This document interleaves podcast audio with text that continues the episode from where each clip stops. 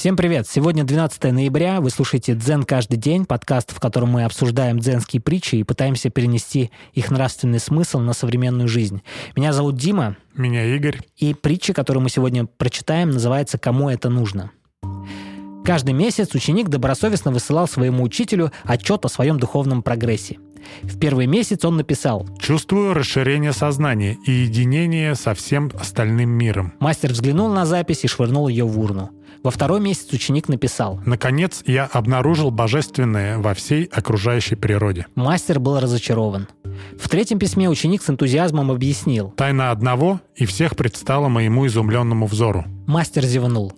В следующем письме была новая мысль. «Никто не рождается, никто не умирает, ибо эго не существует». В отчаянии мастер развел руками. После этого письма прошел один месяц, потом другой, потом целый год. Учитель решил напомнить своему ученику о том, что уже пора сообщать о духовном прогрессе. Ученик ответил. «Да кому это нужно?» После этих строк на лице мастера появилась улыбка. «Наконец-то до него дошло», — сказал он. Ты знаешь, как мне кажется, в этой притче говорится о том, что когда ты пытаешься познать себя, рефлексируя свое состояние, ты не должен говорить об этом так, как будто бы ты перед кем-то отчитываешься. То есть даже если ты это проговариваешь, это должно значить что-то для тебя. Ну, к примеру, если мы будем разговаривать с психотерапевтом, то явно, что мы не должны пытаться демонстрировать психотерапевту то, какие мы пытаться быть лучше или хуже, или чтобы нас пожалели. На самом деле важно то, как мы понимаем себя сами. А психотерапевт позволяет нам думать об него. Понимаешь? Будь это не психотерапевт, а ты как мой друг, если я с тобой разговариваю, выношу наружу что-то, какие-то свои переживания, то по факту что я делаю? Я об тебя думаю. То есть я как будто бы трусь об тебя своими мыслями. И эти мысли при трении создают инсайт, искру и я что-то понимаю. Ну, короче, ты, грубо говоря, если пришел ко мне с каким-то вопросом, то ты сам на него и ответишь в процессе обсуждения со мной. Да, но я должен убрать все лишнее. А лишнее — это демонстрация чего-то, что я хочу продемонстрировать тебе. Либо показаться умнее, либо показаться жалостливее и прочее. По сути, ученик, он пытался демонстрировать свои познания, показав тем самым мастеру, как он думал, что какой я молодец, какие я интересные вещи познал. Но это не имеет никакого значения. Те вещи, которые он познал, они выглядят как будто выдумка.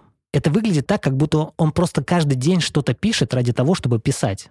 А зачем это, кому это нужно, не имеет значения. То есть, по сути, творчество, если мы переходим вот, вот в эту степень, то чаще всего истинное творчество делается для того, чтобы удовлетворить запросы творца но не запрос аудитории. Ну, может, смотри, я написал какой-то роман, допустим. Я посчитал, что он мне не нравится. Я его не буду никому показывать, я его отложу, напишу второй. И как будто бы я самосовершенствуюсь. То есть я покажу всем тот роман, который я сам посчитаю достойным. Это правда, но это является прокачкой твоего навыка как автора. Ну да. Давай возьмем не, не писателей, которые пишут художественные произведения, а возьмем блогеров, которые ежедневно что-то пишут. А ведь онлайн-мир наполнен теми, кто пишет без какого-либо осмысления.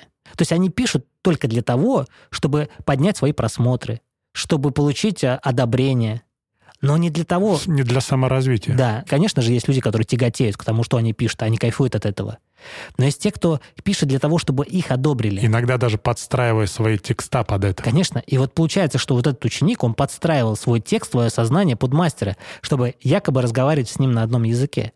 Это окей, если у тебя есть задача такая. Если у тебя есть задача написать текст, который будет понятен аудитории, без проблем. Но если ты как блогер хочешь выражать свое мнение, и это мнение должно в первую очередь тебя трогать, ты должен из этого получать какие-то инсайты. И пользователи будут, читатели твои будут получать инсайт. Друзья, спасибо за прослушивание. Э, будем рады вашим отзывам в Apple подкастах, в Кастбоксе, э, на YouTube, в Инстаграме. Подписывайтесь на наши социальные сети и там, где вам удобно слушать наш подкаст. Мы вернемся на следующей неделе. Хороших вам выходных. Всем пока. Пока.